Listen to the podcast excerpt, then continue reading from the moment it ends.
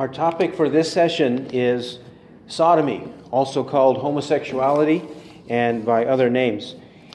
To establish what the Bible says first about the way that sexual relationships should be, let's go to the book of Genesis and see a couple of passages where God establishes this doctrine of marriage between a man and a woman. And then we will proceed to discuss and show what the Bible says specifically about sodomy. That is, when a man is with a man or, and a woman is with a woman instead of a man with a woman. The first is Genesis chapter 1. In Genesis chapter 1, we'll read verse 27. Genesis 1 27. And God created man in his own image. In the image of God, he created him. Male and female, he created them. This passage teaches us that on the sixth day of creation, God created man in his own image. He did not create the animals, the trees, the rocks, the dirt, the water in his image. He created man in his image. And man is specifically defined here as male and female. He created them. When we say man or mankind, we are talking about male and female among humans. We're not talking about animals or any other part of creation. We're not even talking about angels. We're talking about humans, a male and a female. This is uh, who was created in the image of God. Genesis 1 27. That's on the sixth day. Then, chapter 2, Genesis chapter 2, verses 18 to 25. Genesis 2 18 to 25. On the sixth day of creation, after God made the animals, and after God made the man, that is Adam, the first man, he created the woman on the sixth day of creation. Genesis 2:18. Then the Lord God said, "It is not good for the man to be alone. I will make him a helper suitable for him." And out of the ground the Lord God had formed every beast of the field and every bird of the sky, and brought them to the man to see what he would call them. And whatever the man called a living creature, that was its name. And the man gave names to all the cattle, and to the birds of the sky, and to every beast of the field. But for Adam there was not found a helper suitable for him. So the Lord God caused a deep sleep to fall upon the man, and he slept. Then he took one of his ribs and closed up the flesh at that place. And the Lord God fashioned into a woman the rib which he had taken from the man, and brought her to the man. And the man said, This is now bone of my bones and flesh of my flesh. She shall be called woman because she was taken out of man. For this cause a man shall leave his father and his mother, and shall cleave to his wife, and they shall become one flesh. And the man and his wife were both naked and were not ashamed. On the sixth day of creation, after the creation of Adam, the first man, and the creation of the animals, God announces that it's not good for the man to be alone. In the sense that he's with animals and other parts of creation are there, he's not alone in that sense, but he is alone in the sense that he does not ha- have a helper suitable for him. He does not have a corresponding female among humans. He's the only human, a male. And therefore, when God says that it's not good for him to be alone, he does not intend for the man to join with an animal or the man to join with a tree, or the man to join with a rock, or the man to join with a robot. Nothing like that, but with a woman, a human woman. And this is why he brought all these animals before him. We see in verse 20, but for Adam there was not found a helper suitable for him. None was found among them. And God made Adam realize that that was the case, become acutely aware that he needed a corresponding woman to him being the man, that he actually needed that. And not only for Adam's sake was this written, but it was written for our sake. We know this from various other scriptures that whatever was written in the Old Testament was written for our instruction.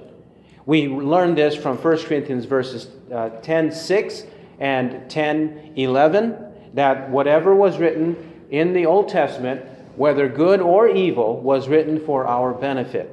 As well, Romans 15 4 says, whatever was written in earlier times was written for our instruction. So, this is recorded not just to explain how God did it with Adam and Eve, but also how God does it with all of us, and how this establishes the foundation on how human societies should exist.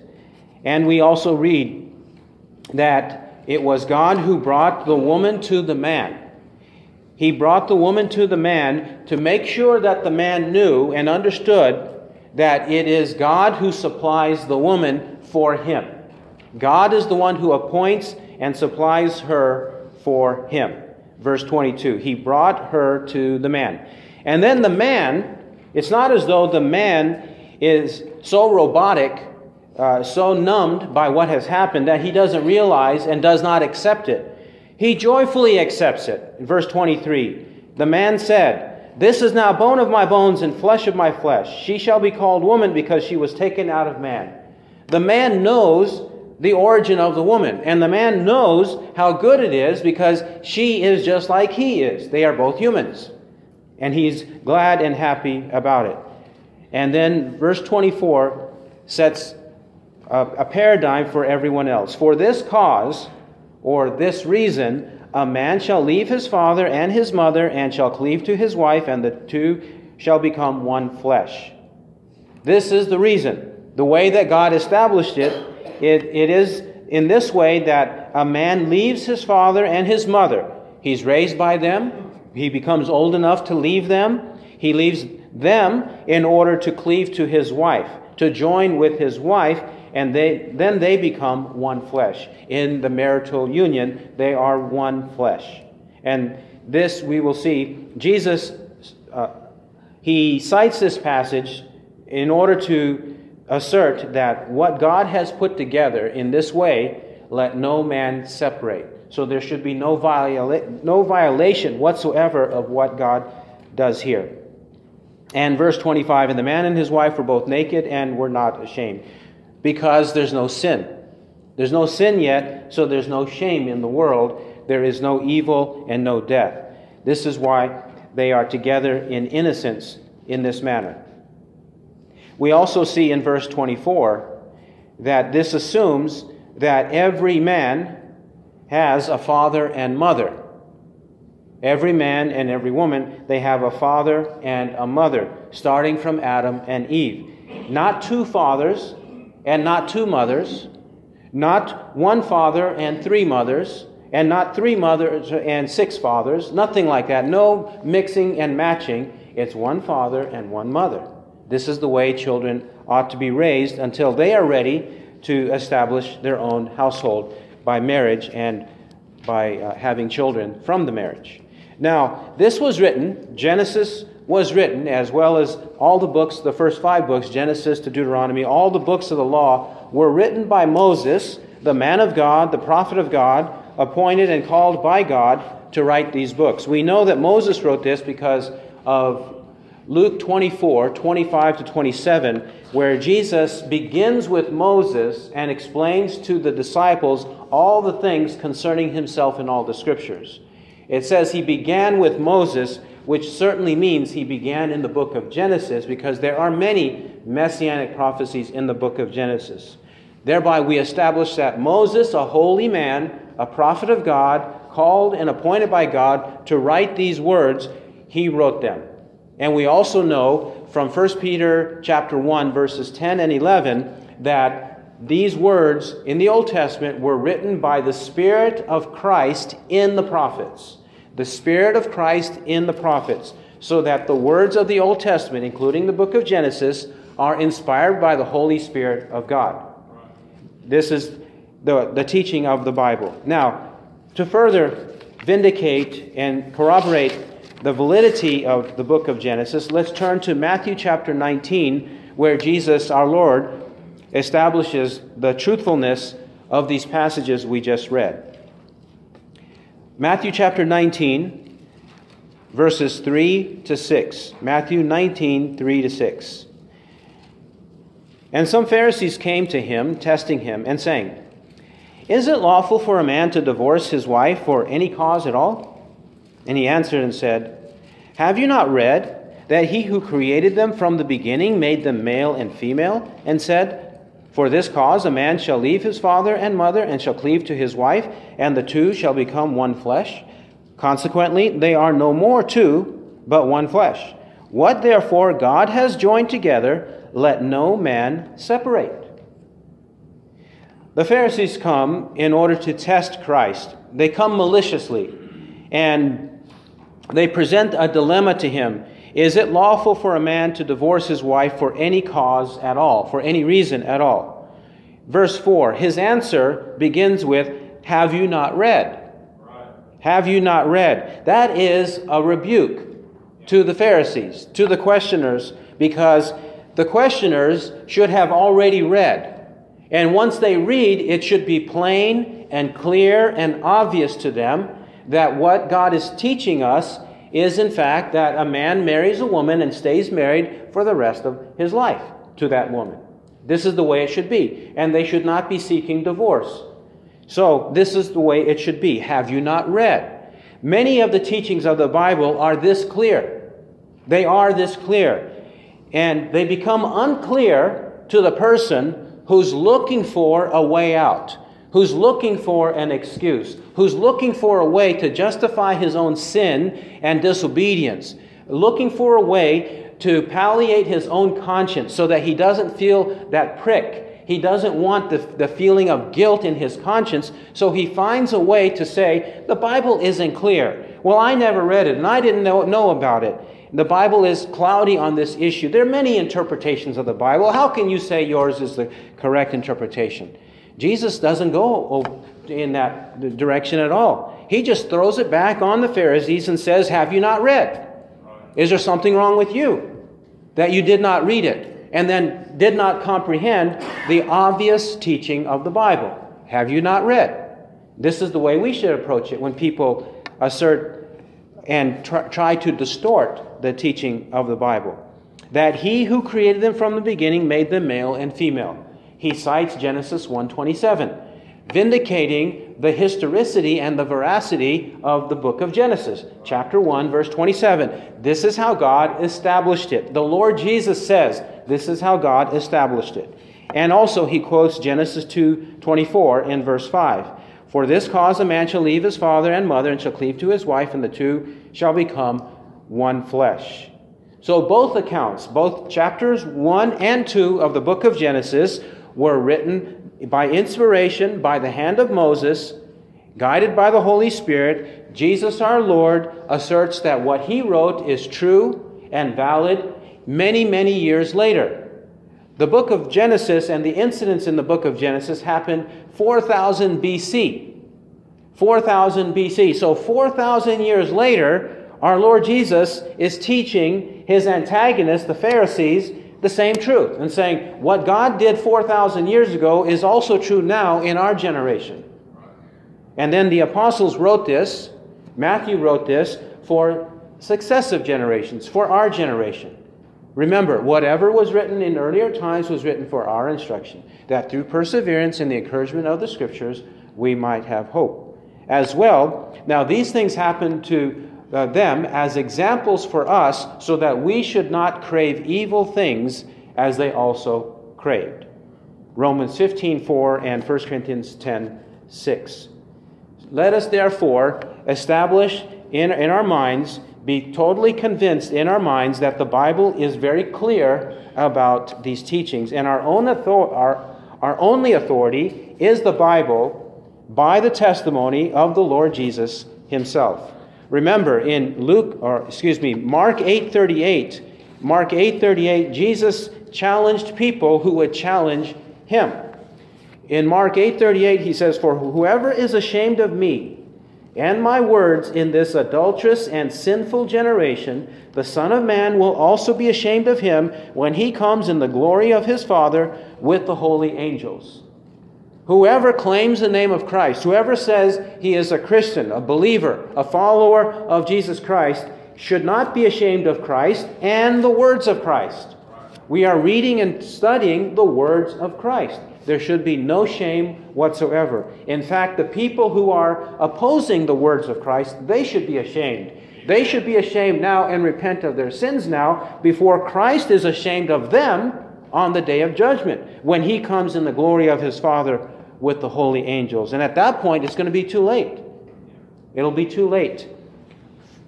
So let's establish our faith on the Lord Jesus Christ and the Word of Christ. Turning now to our topic of sodomy or homosexuality. The Bible in Genesis chapters 18 and 19, specifically Genesis 18:1 to 19:29, records an incident eh, that happened in the land of Canaan, primarily in the city of Sodom. But Sodom, Gomorrah, and there were two other smaller cities that were destroyed because of the sin of that place. They were destroyed because of the sin of that place. The Lord Himself appeared there to Abraham and went among the people and saw exactly what was going on. And when He saw it and verified everything, He called upon the Lord in heaven, that is, the Lord Jesus on the earth, called upon the Lord in heaven, the God the Father, in order for God the Father to rain fire and brimstone out of heaven and onto those people for their unrepentant sin of sodomy. We derive our word, it's a biblical word and a legal word. A legal word in the laws of the United States and various other countries, not just here, but in various other countries, for centuries, the word to describe a man with a man is sodomy. And the person is called a sodomite. We have to establish that fact that we must use correct terms. If we do not use correct terminology in any debate, we will lose that debate. We will lose that debate because with the terminology comes assumptions. With terminology comes assumptions. For example, if someone were to ask you, let's say the men among us, if someone were to ask you, when did you stop beating your wife? When did you stop beating your wife? That question has an assumption that the man that he's addressing has indeed beaten his wife. He has practiced doing that. And so the question is not whether you have done it, the question is when did you stop doing it? But the question is wrong at the, at the outset, is it not? Why should we assume that the average man who is married beats his wife? That's not necessarily the case. That might be the case, but it's not necessarily the case. So you can't, just can't approach any man and say, When did you stop beating your wife? Because the assumption is wrong. So, with our topic here, why in the world should we call sodomites gay? They have actually hijacked that good word. The word gay means happy, it means happy or joyful. So if it means happy or joyful, why in the world would we take a word like that and assign it to a wicked, devilish, immoral behavior that the Bible condemns and says people who practice that go to hell? Those people are not happy. They might be temporarily happy in terms of having their thrills fulfilled and having some kind of uh, outlet for their passions. They're temporarily happy, but they're not truly happy. And in fact, research shows that those people are some of the most miserable people in the whole world. And they have a high rate of suicide. They have short lifespans. Research shows all this. They're not happy people. They claim to be happy, and they present it as a slick and sleazy salesman. This is how they present it. When people use wrong terminology to convince their hearers of something, they will use wrong terminology to dupe the hearers so that the hearer succumbs to what the speaker is saying. That's what happens with salesmen, corrupt salesmen, sneaky salesmen. When a salesman is approaching you with something, he will uh, prop up the product and he will say things about it that are not necessarily true, that are exaggerations, that are distortions, because he's trying to convince you, the corrupt one will, try to convince you that the product is a hundred times better than you really know it to be, and everybody else knows it to be. He's trying to do that so he can dupe you and, and make you succumb to his pressures, and you dish out the money, pay him, and then walk away, and then he's going to be happy Say, I, I, I fooled those, those uh, crazy people. And then you walk away sad, not realizing what just happened to you sometimes if you don't have self control.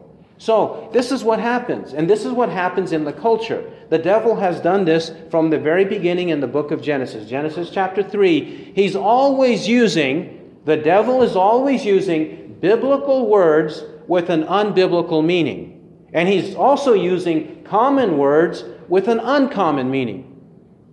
Biblical words with an unbiblical meaning and common words with an uncommon meaning, so that he practices sleight of hand. He fools you, he tricks you into thinking that something is good when it's really evil. Let's not ha- have that happen to us. Let's practice some discernment, some restraint, some use of the mind, some logic, some evidence, some biblical evidence. Let's pursue that and not let the culture and the pressures around us and the terminology of the people fool us into thinking something is better than what it really is. So, examples of this in the Bible and how it is sin. Firstly, let me show you from the book of 1 Kings, 1 Kings chapter 22, that this is in fact a, a word used in the Bible. 1 Kings chapter 22 and verse 46. 1 Kings 22, 46. Speaking of a righteous king, Jehoshaphat, it says, And the remnant of the Sodomites who remained in the days of his father Asa, he ex- expelled from the land. There were some Sodomites who still remained in the day of his father Asa, who was also a good king. And however they remained, it doesn't explain, but Jehoshaphat found them out and he expelled them from the land. He got rid of them from the country. Here it clearly teaches and, and says the term sodomites. This is not my term. I did not translate the New American Standard Bible, which was translated in the 1970s and later updated in 1995. I did not translate it. The translators translated it with this term because it's a standard term and it's a biblical term. Even the King James Version uses the term sodomite when it was translated in 1611. So, it is a biblical term. Let's call things what the Bible calls them.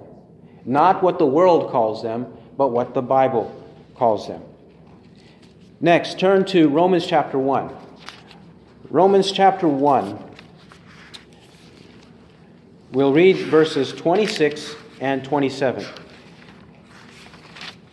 Romans 1 26 and 27. For this reason, God gave them over to degrading passions, for their women exchanged the natural function for that which is unnatural. And, the, and in the same way, also, the men abandon the natural function of the woman and burn in their desire towards one another men with men committing indecent acts and receiving in their own persons the due penalty of their error. The Apostle Paul describes the wickedness of the world, the wickedness that many of us also have also committed before our conversion. He's describing common sins. In chapter 1, verses 18 to 32, he describes various sins. At this point, he's describing the sin of sodomy without using the word, without using that word or without using the word homosexual or anything else. This is an important passage because opponents of the biblical position will say, well, you know, the word homosexual doesn't mean what you think it means. Greek scholars have discovered that it doesn't mean homosexual, it means something else. And they dilute and twist the true meaning of the words. For one, they can't do that with the Greek text. They can't do that with Greek terminology because Greek lexicons or Greek dictionaries, there, there are standard dictionaries, and they have not adjusted the meaning of these words. The scholars, some of them believe in the Bible, some of them do not believe in the Bible, but to the extent that they are scholars, they're just telling us the real meaning of these Greek words that existed 2,000 years ago in the writing period of the New Testament. They're telling us what those words meant at the time. So, Paul and, and others who use this word, they're using this word in the sense of a homosexual or a sodomite in the way that we use the word. It doesn't have any other meaning, any other softened meaning, or any other context. That's the meaning. However, tell your friends this passage describes sodomy without using the word, which is important, right?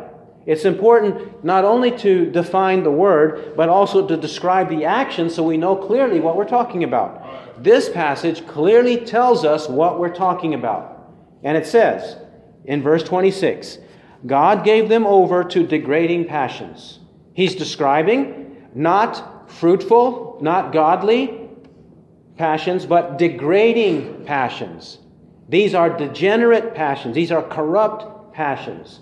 These are not exalting passions or honorable passions. They are degrading passions. And what does he say first? 26. For their women exchange the natural function for that which is unnatural. The women exchange the natural function for that which is unnatural. The women, they should know better, but they don't do better. Women go after other women. And verse 27. And in the same way also the men abandoned the natural function of the woman and burned in their desire towards one another. Men with men committing indecent acts and receiving in their own persons the due penalty of their error. The men also give up on the women and chase after other men. And it says there, they burned in their desire towards one another. That doesn't sound too good. Verse 27 also says that they are committing indecent acts. Not decent acts, but indecent acts, lewd acts, reprehensible acts. This is what they're committing indecent acts and receiving in their own person the due penalty of their error. There is a punishment for what they're doing. They're not being rewarded, they're not being blessed, they're not being commended. They are being punished. There is a due penalty. It's a due penalty, not an undue, an unjust penalty, but a due penalty of their error. They're not walking on the straight path, they are on an erroneous path, an erroneous path that leads to destruction. From this passage as well, we note that the term natural is used, natural and unnatural. We as Christians, we believe in the Bible. This is known as believing in biblical law. Whatever laws, commandments, rules, injunctions are in the Bible, we believe them, and that's known as biblical law. We subscribe to biblical law. There is another kind of law that we also subscribe to, but you don't need to be a Christian to hold to it. Everybody else, all humans, hold to what's known as natural law. He's speaking here of natural law, verses 26 and 27. He says they exchange the natural function for that which is unnatural. Natural law is the nature of things, the way things work. There is an order, there is a proper process and step, there's a protocol. People understand that. There is common sense, there is logic, there is rationality. In the natural order of things, we do not find that an elephant, an elephant, let's say a male elephant, goes and chases a female eagle, or a female eagle goes and chases a male monkey. They don't get together, right? Donkeys don't come and find humans. They don't go and do that. Donkeys go after donkeys. Males and females, they come together and they produce another donkey. This is the way it works. This is the natural order of things. And we, having the image of God, we have a rationality. Jude 10 and 2 Peter 2:12. We have a rationality that the animals do not have. The animals do that by instinct. We have, in addition to instinct, we have a mind. We have rational capabilities. We have the image of God endowed within us so that we know the difference and we can speak up and tell people the difference. We have the ability to practice restraint, self control, and direct our passions, whereas animals do not have that. We have that.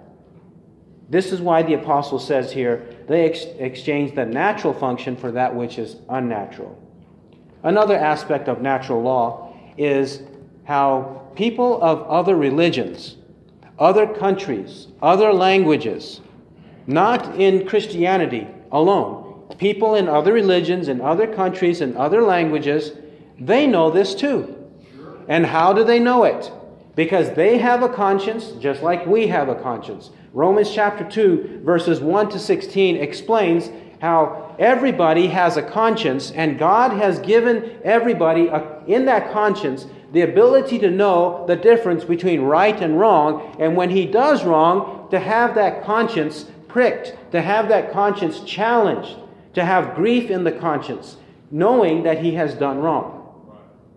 It doesn't take biblical knowledge for a person in the Hindu religion, in the Islamic religion, or even in the atheistic religion to know that if a man steals from another man, that the stealer is in the wrong. Right? Everybody knows that, and there are laws in all kinds of countries against theft. Why? Because of natural law. People know that it's wrong to do that. That's the argument the apostle is using right here in Romans 1 26 to 27. So when we speak to others, we can speak to them on two grounds biblical law and natural law. They can't deny the two of them. They cannot. Next, we go to 1 Corinthians chapter 6. 1 Corinthians chapter 6, verses 9 to 11. 1 Corinthians 6, 9 to 11. 6 9. Or do you not know that the unrighteous shall not inherit the kingdom of God? Do not be deceived. Neither fornicators, nor idolaters, nor adulterers, nor effeminate, nor homosexuals, nor thieves, nor the covetous, nor drunkards, nor revilers nor swindlers shall inherit the kingdom of God. And such were some of you. But you were washed, but you were sanctified, but you were justified in the name of the Lord Jesus Christ and in the Spirit of our God. Paul, in verse 9, he says, Do you not know that the unrighteous shall not inherit the kingdom of God? Here, too, we have a question. Like Jesus says, Have you not read? Did you never read in the scriptures? Paul says, Do you not know? Why don't you know? It should be obvious. It should be obvious from natural law and biblical law that these things I'm about to tell you are true. So why do I have to tell you again? Why do I have to remind you? Do you not know? And if you do know, why aren't you acting upon it? He says that these people are unrighteous, meaning that they contradict and transgress the law of God. The unrighteous or wicked people are those who transgress the commandments of God. He says, The unrighteous shall not inherit the kingdom of God. Right there. He repeats that in verse 10. Kingdom of God in verses 9 and 10, he says, They shall not inherit. Well, here is a very explicit and potent statement. People say, Well, I can practice this or that sin whether we call it sin or not. I can practice it. I know what the Bible says, but I'm going to do it anyways. And I'm still a Christian, and I'm going to heaven. I'm still a child of God. I'm redeemed. I'm forgiven. Jesus died for my sins. We're saved by grace. It's all of grace. Grace, grace, grace. Love, love, love. They say that, and they think they're off the hook because they said the word. They say they, they are Christians. But here it says, they shall not inherit the kingdom of God. Who inherits? but a son, a true son, a true child of God inherits. Not false sons, they don't inherit. In fact, inheritances are taken away from false sons and given to a true son, and even to a slave who behaves like a true son throughout history and in the Bible. Inheritances are given to true children, not to false ones. Here he says, there is no entrance into the kingdom of God it doesn't matter. You might think you are a child of God, but if you are practicing these sins, you're not going to heaven. There is no kingdom of God for you. He then says in verse 9, Do not be deceived. It's easy for us to be self deceived and to let other people deceive us. So he's warning us do not be deceived. Don't let that happen to you. Don't think that fornicators, those who practice sexual immorality, especially those who practice premarital illicit sex, this is wrong according to the Bible. Fornicators are included as unrighteous people. So if they claim to be righteous, they can't be because their actions betray their words, right? They contradict their words. Nor idolaters. No one who bows down before idols, no one who loves idols goes to heaven. Kingdom of God. Adulterers. If a man or a woman is married and has sexual relations with somebody outside of the marital relationship, that person is an adulterer. There's another term. Let's not say, oh, they just had an affair. Affair. Affair? I thought affair meant activity or something like that. Well, why are we now calling adultery an affair? Let's call it adultery. It has to sting. If it doesn't sting, then people won't wake up. They won't know that it's an affront to God if you call it by something that it's not. The effeminate and homosexuals, he says in verse 9. Effeminate, according to the New American Standard, and the homosexuals, these are the two partners in a homosexual relationship. These are the two one who's active and the other who is passive, effeminate and the homosexuals. These are also people who will not inherit the kingdom of God. And as I said, I challenge anyone to bring up a Greek dictionary, a Greek lexicon, a standard lexicon of the New Testament, the Greek New Testament, where they say, all these years we were wrong on our definition of homosexual. We were wrong, and now we admit it. There is no such dictionary. There is no such dictionary. But this is what false teachers do who try to excuse this sin. What do they do? They do according to 2 Timothy 2:14. Do not wrangle about words, which is useless and leads to the ruin of the hearers. People love to wrangle about words. They love to uh, distort, dilute, twist the meaning of words that have a self evident meaning and make you think it means something else when it actually means whatever the plain and obvious contextual meaning is. So don't let them wrangle about words on that. And also notice in verse 10 thieves, covetous people, drunkards, revilers, swindlers. He has a sample list of sins. These are known as sin lists or vice lists in the Bible. Sometimes there are vice lists, sometimes there are virtue lists, and sometimes they are set side by side so that we can have a clear contrast between the one and the other. In this case, we happen to have a vice list. And he says, any of these people, we're not trying to single out one sin, the homosexual sin. We're only focusing on that sin right now because our culture, especially Hollywood and New York, the New York Times, and Washington, D.C., our politicians, they have rammed this issue down our throats day after day. In movies, on the internet, in laws, in all kinds of ways, they have rammed it down our throat. That's why we're talking about it. We're not trying to pick on any one group. We're talking about it because they have made it an issue. We have not made it an issue. They have. The Bible is clear. Anybody who practices any sin shall not inherit the kingdom of God. However, we note in verse 11 that repentance is possible, and such were some of you. But you were washed, sanctified, justified in Christ and in the Holy Spirit. Here, he holds out hope for repentance for forgiveness of sins. Luke 24, 46, and 47. The gospel includes repentance for the forgiveness of sins. Nobody is forgiven automatically. Nobody is forgiven just because he says he's a Christian. Nobody is forgiven whether or not he knows Christ. There is no automatic forgiveness. Forgiveness is hinged upon repentance. Luke 17, 3 to 4. If your brother sins, rebuke him. If he repents, forgive him. There we go. If he repents, forgive him. Forgiveness happens on the basis of repentance. And even in Ephesians 4:32 when the apostle says he says we should forgive one another just as God in Christ forgave you. How did God in Christ forgive you? When we repented of our sins. The time is fulfilled and the kingdom of God is at hand. Repent and believe in the gospel. Mark 1:14. So here too, some of the Corinthians were made aware of their sin and turned away from their sin. They repented and they were forgiven, as verse 11 describes.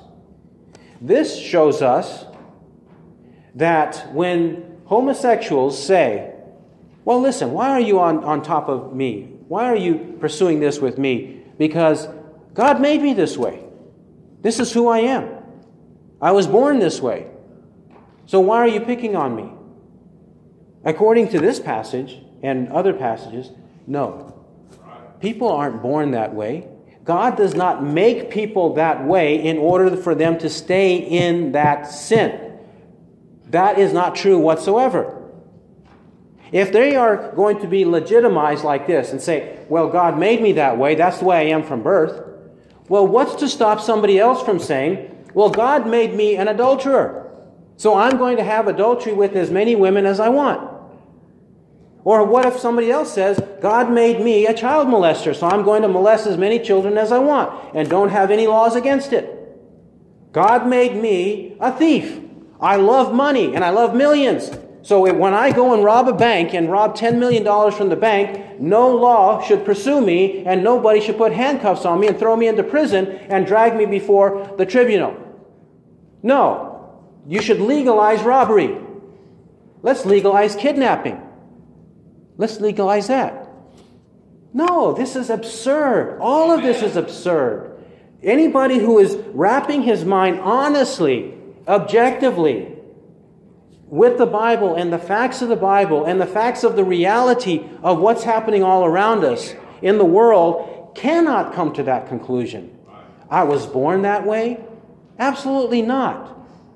We were born to glorify God and enjoy Him forever. 1 Corinthians 10:31. So whether we eat or drink, whatever we do, let us do to the glory of God, not to spite God and not to dishonor him, but to glorify him. And we honor him when we live according to the gospel of God. Which takes us to 1 Timothy. 1 Timothy chapter 1. 1 Timothy chapter 1 verses 8 to 11. 1 Timothy 1 8 to 11.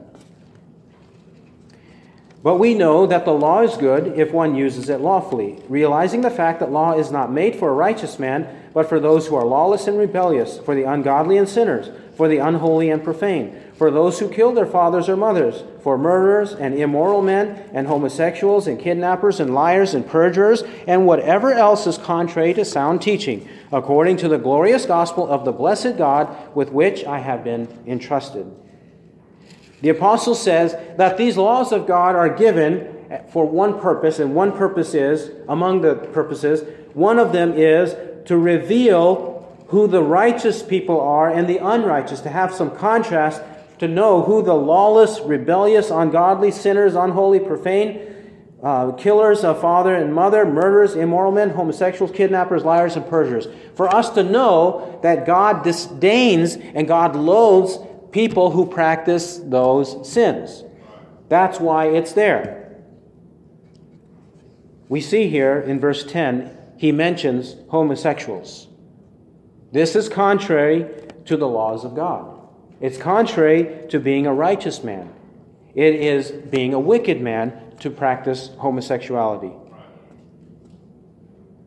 And in verse 11, he says, All of this, if we practice those things, are contrary to sound teaching, verse 10 and 11, according to the glorious gospel of the blessed God.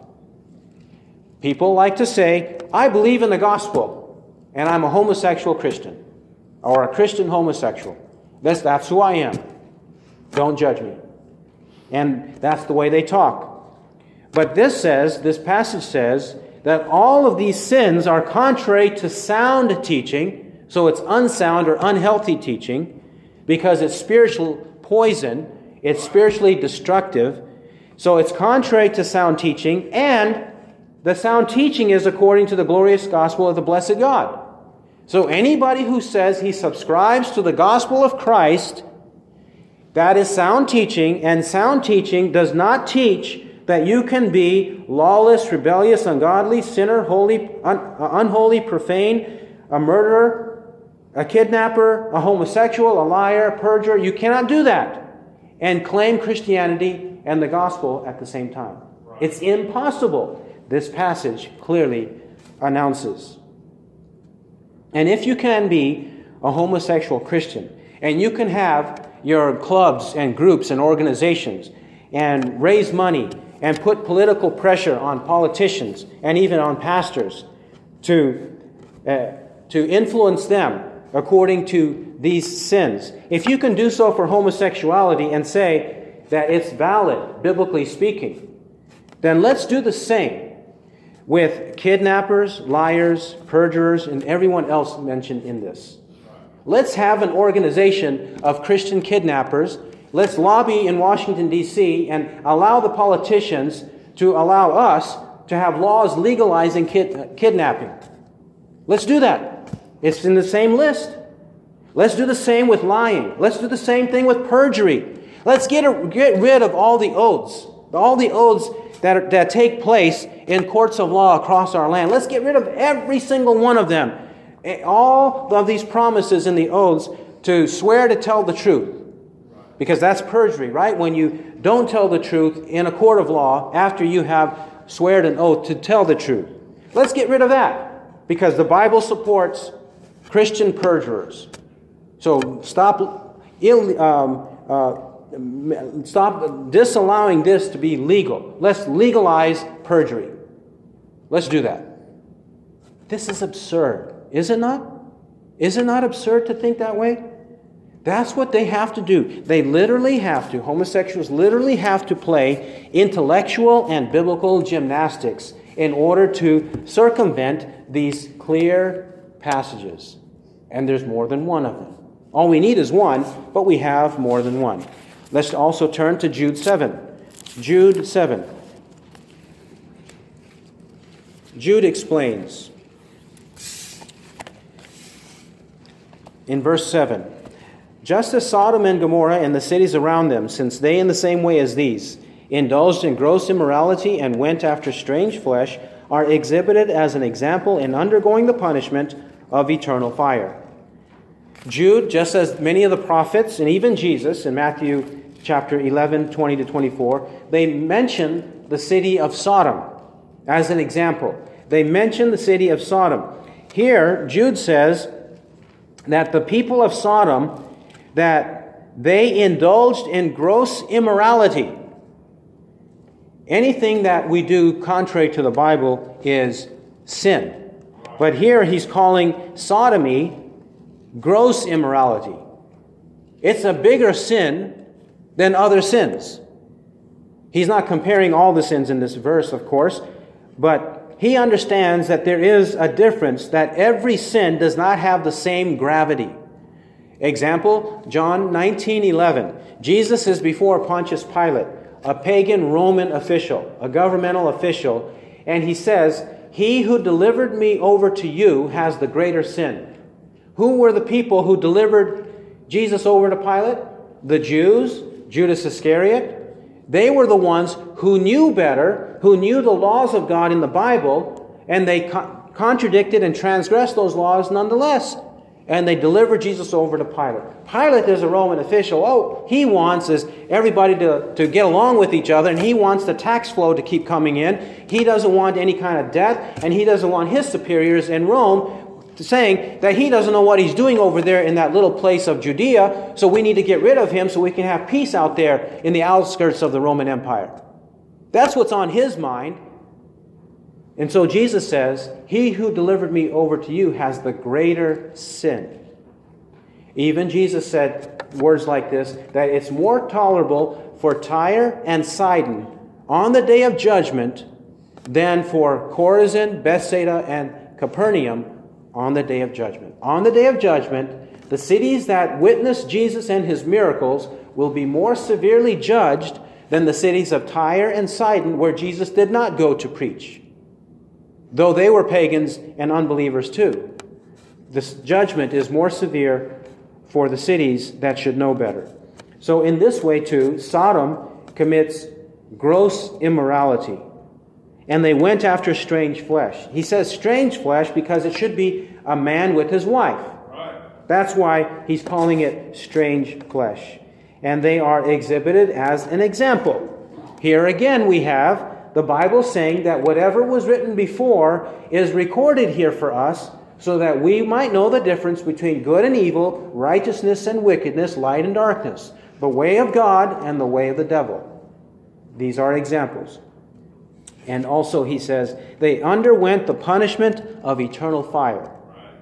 When God used fire and brimstone to kill them physically and miraculously, that fire was a metaphor and an illustration of eternal fire, the punishment of eternal fire in the lake of fire, in hell.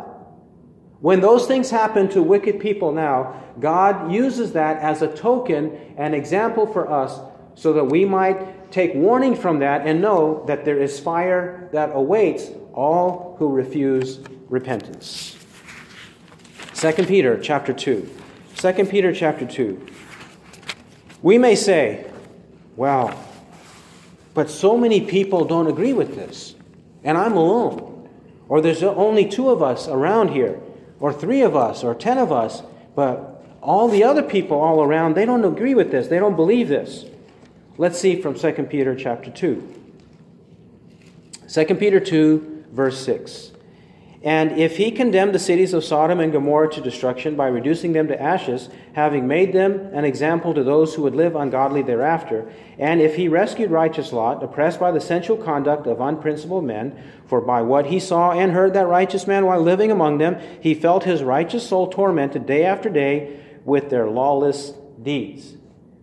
The Apostle Peter describes Sodom and Gomorrah, and he again says that this is an example to those who would live ungodly thereafter, take warning, heed this warning, not to experience the same punishment as Sodom. And then he says that there was Lot, and he calls him righteous Lot. He calls him righteous three times in verses 7 and 8. He was a righteous man. Remember, when Abraham plead, uh, pled with the Lord in Genesis 18 and 19, he pled with the Lord for the Lord to spare Sodom.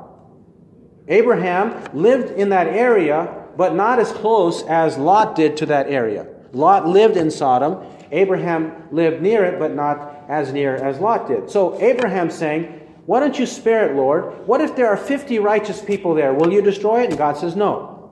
And they go back and forth a few times. And finally, Abraham says, What if you find 10? What if there are 10 righteous people in Sodom? Will you destroy it? And God said, No, I won't destroy it on account of the 10 but he couldn't find 10. Yeah. He couldn't find 10. He found Lot, but he couldn't find 10. So that's an example meant for us to understand that in every generation, it will always be the case that a few truly believe and live accordingly, whereas everybody else around us will not believe. And they deserve the judgment of God unless they repent. That's what happened to Lot. That's what also happens to us. And yet, we are righteous when we withstand. Lot was under immense pressure because of all the men around him to live that way, yet he withstood it. He fought back. He, was, he maintained a strong faith. That's why he's called righteous Lot. And he knew.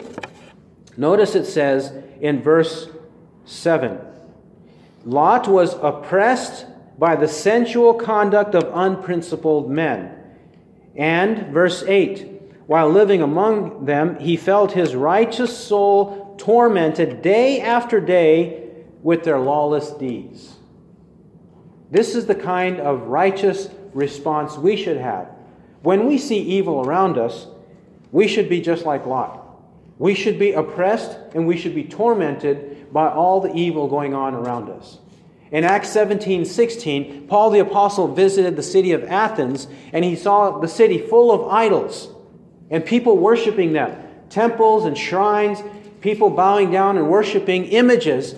And it says his spirit was being provoked within him as he was beholding the city full of idols. Acts 17 16. That's the response we should have. We should be tormented and we should be oppressed and we should be provoked when we see evil going on around us, but we should never succumb. We should never compromise, and we should never join their camp. Exodus 23, verse 2. You shall not follow a multitude in doing evil. So do not follow the crowd. Follow the King of Kings, because we are all going to be held accountable by Him on the day of judgment. And when He reappears in His second coming, we ought to be seeking to please Him and to be like Him. Let's be faithful to Him until the very end. He who has ears to hear, let him hear what the Spirit says. Amen.